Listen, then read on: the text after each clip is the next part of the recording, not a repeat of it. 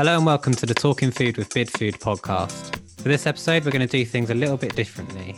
On the 19th to the 21st of April, we hosted our big virtual food and drink show, which had a number of different panels, presentations, and supplier stands for customers to attend. As part of it, I hosted a panel discussing the future of contract catering with a specific focus on white collar officers returning and getting back on their feet.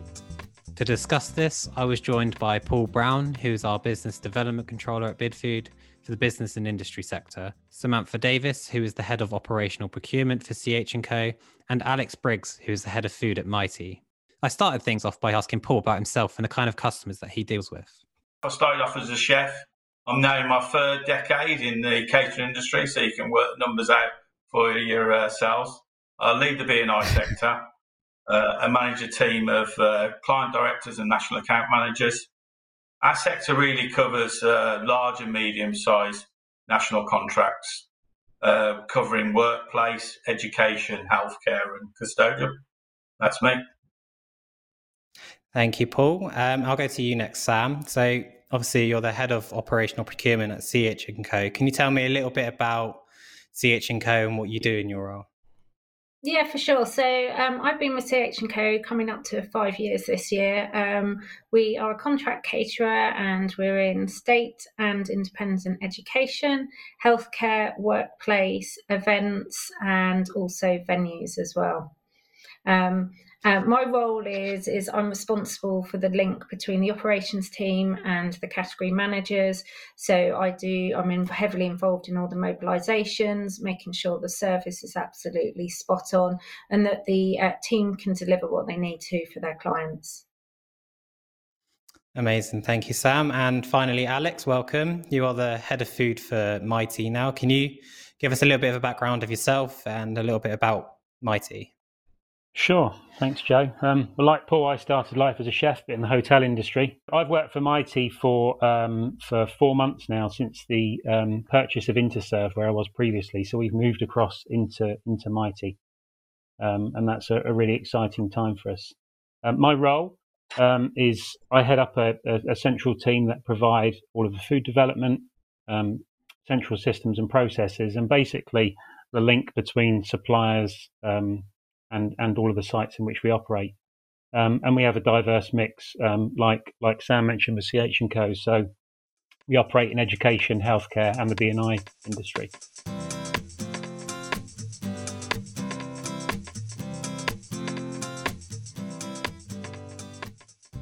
I'll start things off with you, Paul. Um, to put it sort of as nicely as I can, it's been quite a bleak year for contract caterers, hasn't it, really? So, how would you sum up the market performance over the last year?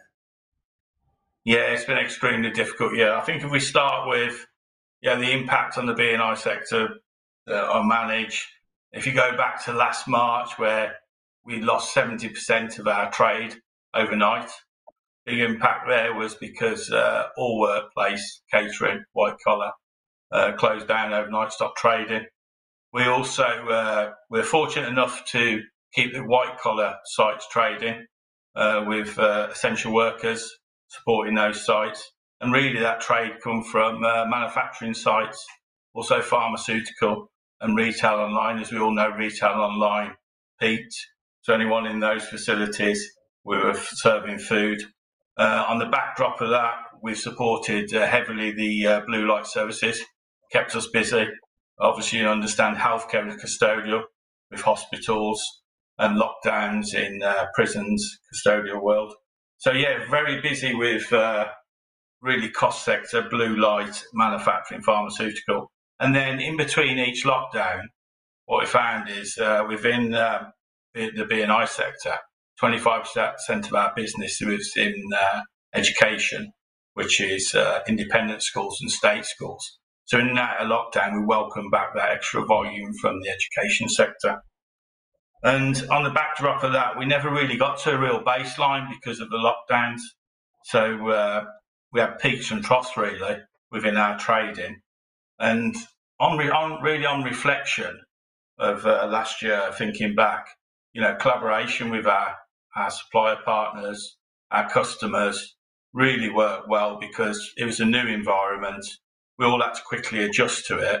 and we had some challenges along the, along the way. So resilience was key, and we worked through that and slowly working through it. I'm sure you know the panel will probably agree. You know, you start to get used to this new world, and uh, it was challenging. But looking back, I'm, I'm delighted with ourselves, the team, our customers, how we've managed such a difficult situation. Excellent. Mm. Um, so moving on to where we are like now, what would you say that are the main issues in the market at the moment?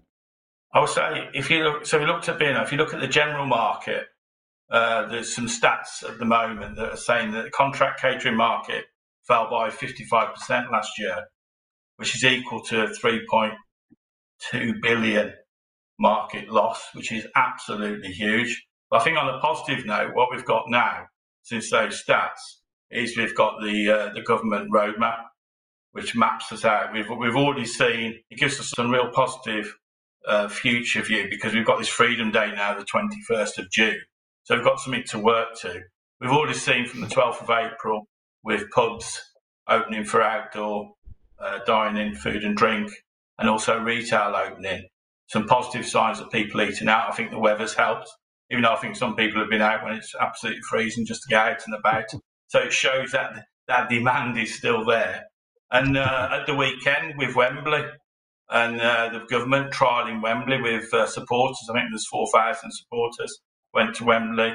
So anyone who's really cautious about being out and about with the government trials with football and people starting to get used to that, that should really help with people coming back into the workplace.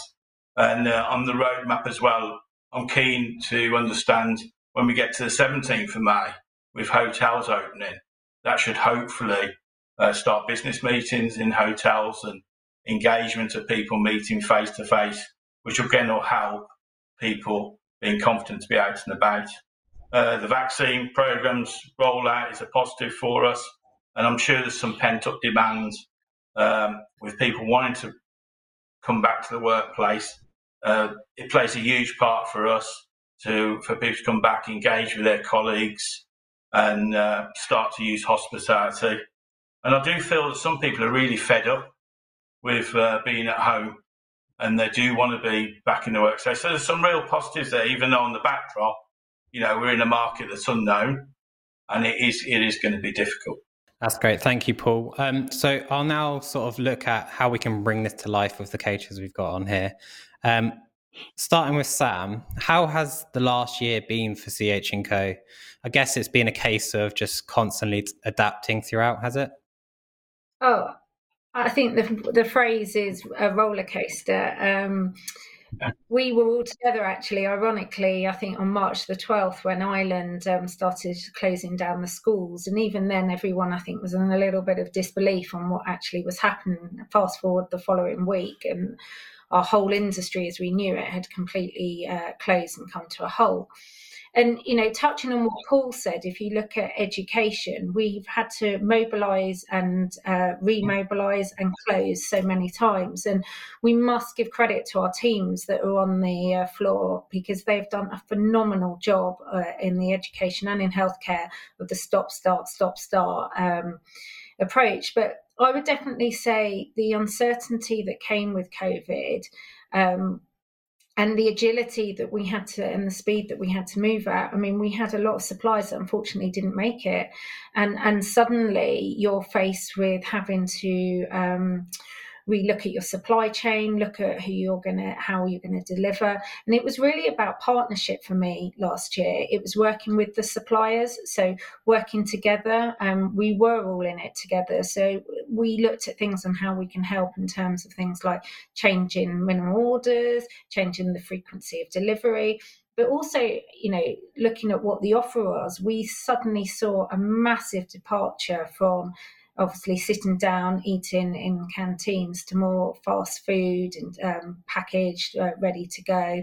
So the sandwich suppliers suddenly became really really super important to us and that scope of being able to deliver and the quantities. But equally for them they didn't have um, the rest of their business so they didn't have um, as many staff in etc and it was trying to find that balance. And you know paul and i have discussed it at length is part of your business is operational and moving, but for that supplier, it wasn't the same across their business, and they had to make decisions to um, on how they'd operate. And I think, you know, we talk about partnership and collaboration, and I think that that actually was a real positivity that came out of COVID is really understanding each other's businesses and really understanding what was the art of the possible. Um, I know that we certainly took the decision um, during lockdown to really uh, radically change our supply chain because actually um, we took the decision that while the company was in hibernation, that was the time to make um, changes within our supply chain alongside with Bidfood. And it gave us that ability to really push the boundaries. And, and what we've really seen now is um, people, you know, are nervous about. Uh, not strangers, but effectively delivery drivers coming onto site that they don't necessarily know, etc., etc. So it gave us that opportunity to start looking at how we deliver to sites, how we can be more nimble, um, how we can take cost out. And I think that was probably the biggest thing for everyone is how do you take cost out of your business, and whether that be through people or uh, or putting in new processes. Certainly for us, we've gone through an evolution of uh, change, and it, and it, it continues to go. And and I think we looked at everything. We've looked at adjacent markets, whether that be um, doing home deliveries and doing subscriptions. And I think everyone had to suddenly come to market with things that they may have in in the past spent 18 months developing and having you know a really robust marketing plan and doing testing and piloting. And suddenly it was everyone was offering everything you know bidfood did their um their you know home deliveries um, we saw um, smaller suppliers doing subscription services. And what we really saw was people adapting to that change and and for me, it was the collaboration with suppliers. And I think that's something that's really positive that's come out of COVID. And, you know, it has been really horrendous and people have lost their jobs, lost their lives. You know, they've had to completely change the way that we interact with each other. I mean, look at us. We're all, you know, sitting in our own homes or offices doing this. You know, 18 months ago, we'd have all been face to face in a room, in a conference room with you know hundreds of people there. And so for me my takeout of the last year is um, being agile and collaboration. I think they're my two really big takeaways. It's quite remarkable really isn't it how this happened in a year? Yeah. how about for you alex? Yeah. I, I, echo much of what sam said there. I mean uh, you know i think the, the day all this kicked off is, is, is firmly ingrained in all of our minds isn't it? And the, the roller coaster analogy is probably a good one but i'd throw in the odd brick wall along the way. you know, just when you thought you'd got your head around it, there'd be another twist, and it'd be, oh my god, there's, yeah. there's another there's another lockdown, and you know these variants and everything else. But I think um, you know it's brought, in my view, it's brought the catering industry together. Um, mm. You know, we've, we've perhaps mm. been siloed, maybe, and you know, and, and that's natural in, in business, isn't it? I know, but um, I think you know that collaborative working is is something that's really blossomed out of this. And and, and I think um, as caterers, we're used to being agile, um, and that's helped too. There's never uh, there's never two days the same, and we're always getting curveballs and strange requests. Yeah. And are used to adapting quickly. Um, but I guess you know, with with that being the case, still a, still a huge test um, for us. But um, hmm. you know, I, I, guess back at the beginning of this, our first focus was keeping our staff safe. Um, there was a lot of fear, wasn't there? People were worried about, you know, the enormity of everything. Um, so a huge amount of effort um, in, in training our teams, amending our processes in sites that remained open to make sure people were comfortable to go back to the workplace or stay in the workplace and continue to work. Um, and, then, and then likewise for customers, you know, the, the, the, um, the stickers on the floor and, and all those things that now are just commonplace, aren't they? Um, you know, putting all that in place was just was just a, a, a real bizarre thing, um, but but needed to give people confidence to be at work and and want to carry on doing some of the things that they're familiar doing. This roadmap, um, hopefully, it continues as as planned, and, and we get we get that journey, you know, back to normality. Um, and I think we probably will get there, you know, probably quicker than we think. But maybe yeah. a lot of this has also fast forwarded some of the things that were already on the horizon. Mm-hmm. You know, the, the use of technology and apps and everything else, I think, was coming fast anyway. Um, it just happened a bit quicker. Um, but I think some of those changes in how people expect to be able to get their food in the workplace, I think we're, we're a couple of years down the road already. Um, and maybe was in the back of most of our minds that that's where we would potentially end up going. Just listen to it, Alex. I'm thinking back that last year. It just, you know, mm. we've been through a very challenging period, but hopefully the lessons learned from that uh, challenging period and we've got the collaboration will put us in yeah, good sure. stock for the next part of the journey. Hopefully, it's uh, more more successful. Yeah.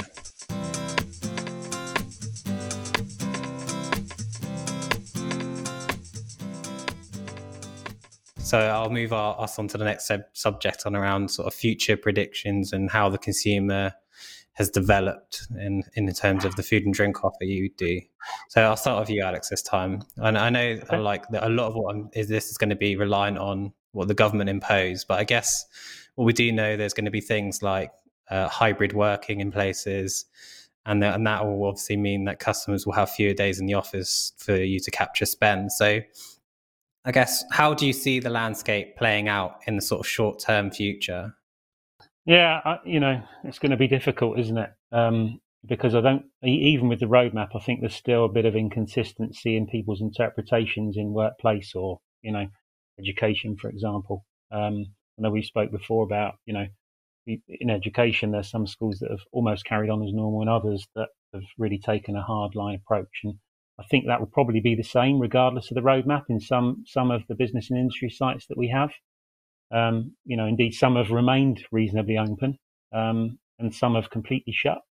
And I think that opening will happen in the in the same the same sort of vein.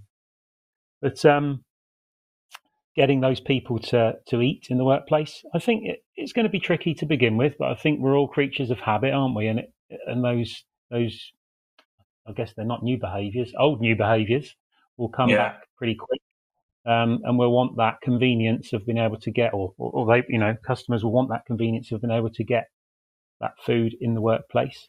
Um, but I think there's, I think there's going to be an expectation that we are able to continue to work in this app technology style um, way of ordering. You know, people sitting at their desk, maybe something that they'll feel much more comfortable doing to begin with. So maybe mm. um, click and deliver is going to be something that's going to going to ramp up. But again, something I think that was coming. Um, and I think the advantage for us, if that's the way it goes, we'll be able to offer a much wider choice of food because we won't have to load hot plates in the, in the same way that perhaps traditionally you would in a big office. Um, and it can become much more of a call order type scenario, more more sort of room servicey restaurant style approach, yeah. um, which may actually help us provide better quality um, you know, and better value to the customers. And, and I think that'd be be a welcome change. Alex, it's interesting because when you think about it, we've got to understand what the new customer looks like. Because we hear this term hybrid, and yeah. you know, we talk about that we've got people maybe in office three days a week with a five day budget, and how do we get more, you know, more spend per head? But yeah. it's going to be a journey understanding this customer and their requirements, isn't it? Really? Yeah, it is. Yeah, I think we're all a stone overweight. I think that's what we're going to look like to begin with. Because we've all sat at home, you know, not moving and eating. Um, yeah. But yeah, you know, so maybe there'll be a drive on healthy eating as well. Um, but I think some yeah. linked promotions and deals to keep people eating throughout the days that they are in the office. Um, you know, there's some things you can do there to try and encourage people. But um, yeah, going to be interesting. I think sure. the other thing is, is that because we've all been at home, we we're all bored and actually yeah. getting yeah, back yeah. into this and having someone else cook for you is going to be a real treat in itself. Yeah, and you, you see you know, that now, don't you? People queuing to get in pubs. Yeah. yeah. and you know, something mm. really simple like making sure your coffee is on point because that will make the difference for someone on their day. Is an amazing cup of coffee, an amazing pastry. Yeah. Because the one thing that filled me with dread through lockdown was all the time the my kids going to me, "What can I have to eat? What can I have to yeah. eat?" And I'm like, I'm not a restaurant. Um, and so for me, my bit of the excitement of coming out of lockdown was going physically to somewhere else so someone else is doing the cooking the cleaning and me not having yeah. to think about it is and i think that's what people are craving for with that social interaction yeah. coming into the office and as caterers it's our responsibility to make sure that that experience is absolutely spot on from the yeah. service, from the food, yeah. from that absolute experience. And, you know, I think people are going to want reassurance. I think certainly I did through lockdown was more shop local. was very much more conscious about supporting my local community, my independent shops, probably over the extent of going to a supermarket because I felt like the independents yeah. needed our support more. And I think we will find that coming through. I think there'll be a much more yeah. need for understanding where our products come from, supporting SMEs, um, bringing those new trends through that you wouldn't necessarily cook yourself at home. And I think that's the key is. Um, you know we don't want to just replace our kitchen table for um, our you know our staff restaurant staff dining we want an experience because that's what's going to draw us back in is meeting yeah. with your colleagues socially distanced cup of coffee, you know, having a catch up. They're the things. It's that face to face social interaction. I think everyone's really craving, and not having to cook. So my, mine is all about not cooking for me. yeah, I, I, would totally. I would totally agree with that because I'm getting a bit fed up of brown bread and ham sandwiches now with a bit of mustard. It'd be just nice, be nice to uh, get into hospitality where you've got ingredients cooked for you that you don't usually buy yourself. I still think people yeah. will lean to the old favourites. Yeah. So have, have new innovation in food and concepts, but there will mm. be somebody who really enjoy. But also, I think working in the work environment at first it'll be it'll be all new having a team lunch together. So it should yeah. uh, it should be uh, really over the next three to six months as people start to return. We should see that uptake in uh, spend per head. I think oh. people will be more concentrated in when they come in, and so yeah. you know the hybrid type of working, they're more likely to spend more because it's a real. I'm only going in the office two or three times a it's week, a so yeah. I'm, I'm going to treat myself. Yeah.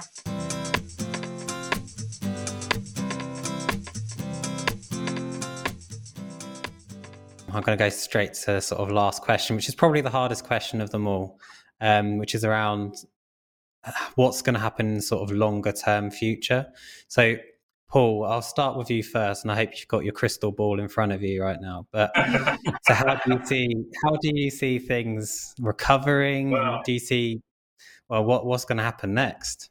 Well, it's interesting because I've got a Mintec report that tells me that it's going to take four years for the workplace catering to uh, recover white collar. But obviously, I'm an optimist. I don't think it'll take four years. I think we'll get we'll get a baseline, a trading baseline in the next 12 to 18 months, would be my recommendation.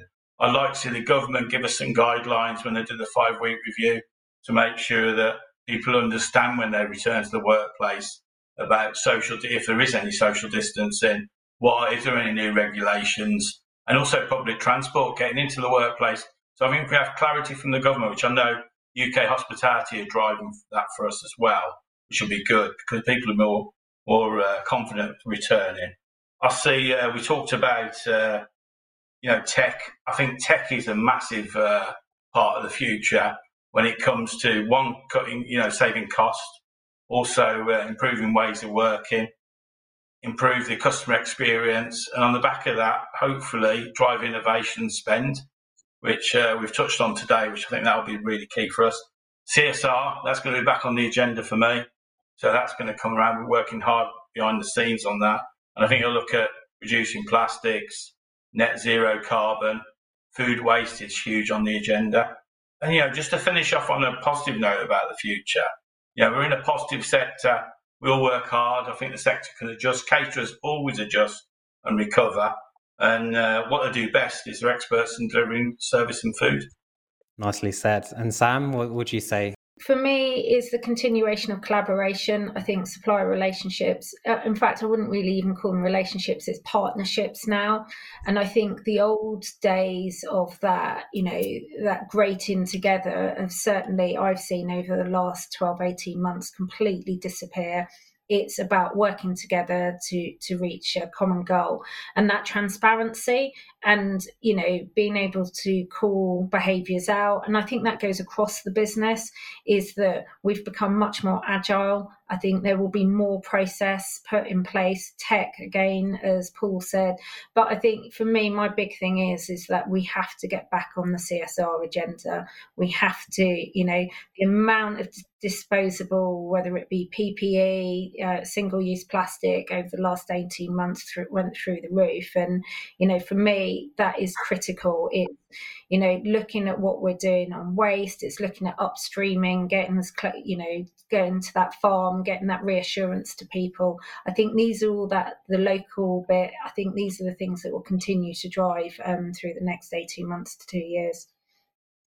That's brilliant. Thank you, Sam. And Alex, finally, what would you say? Yeah, I, I, think much the same. You know, taking all of those things that we were focused on before all this happened, all the CSR stuff, which you know, I guess rightly got pushed to one side, but very much needs to come back to the fore. And just getting back to um, giving people good food in the workplace. It's you know we we get there. There's no de- there's no doubt about that. And I think once the roadmap kicks in and those changes start to happen, there'll be a huge economic push from government to get people back into work, to get the infrastructures back to where they were with you know transport and everything else. And that'll be the focus once I think there's confidence that we're you know in, in a good place in terms of you know people having had vaccines and the infection rates and everything else. Hopefully, nicely stabilised. I'm I'm confident the government will give it a real push to get people back to work. Um, yeah, and you know that'll be welcomed. And, and yeah, the sooner that happens, the better. You know, this collaboration yeah. and, and everything else has been great, and it needs to it needs to stay there for sure. That was Alex Briggs from Mitie bringing our panel discussion to a close. You also heard from Samantha Davis from CH&Co and Paul Brown from Bidfood talking about the changing face of contract catering. If you want to know more about what happened at the big virtual food and drink show, you can still access the recordings of the talks and see all of our supplier stands until the 21st of May when you sign up via bidfood.co.uk forward slash events. Next up in the series, we'll be talking about what you need to do to be ready to relaunch as we come out of the restrictions across the country. Thanks for listening and goodbye.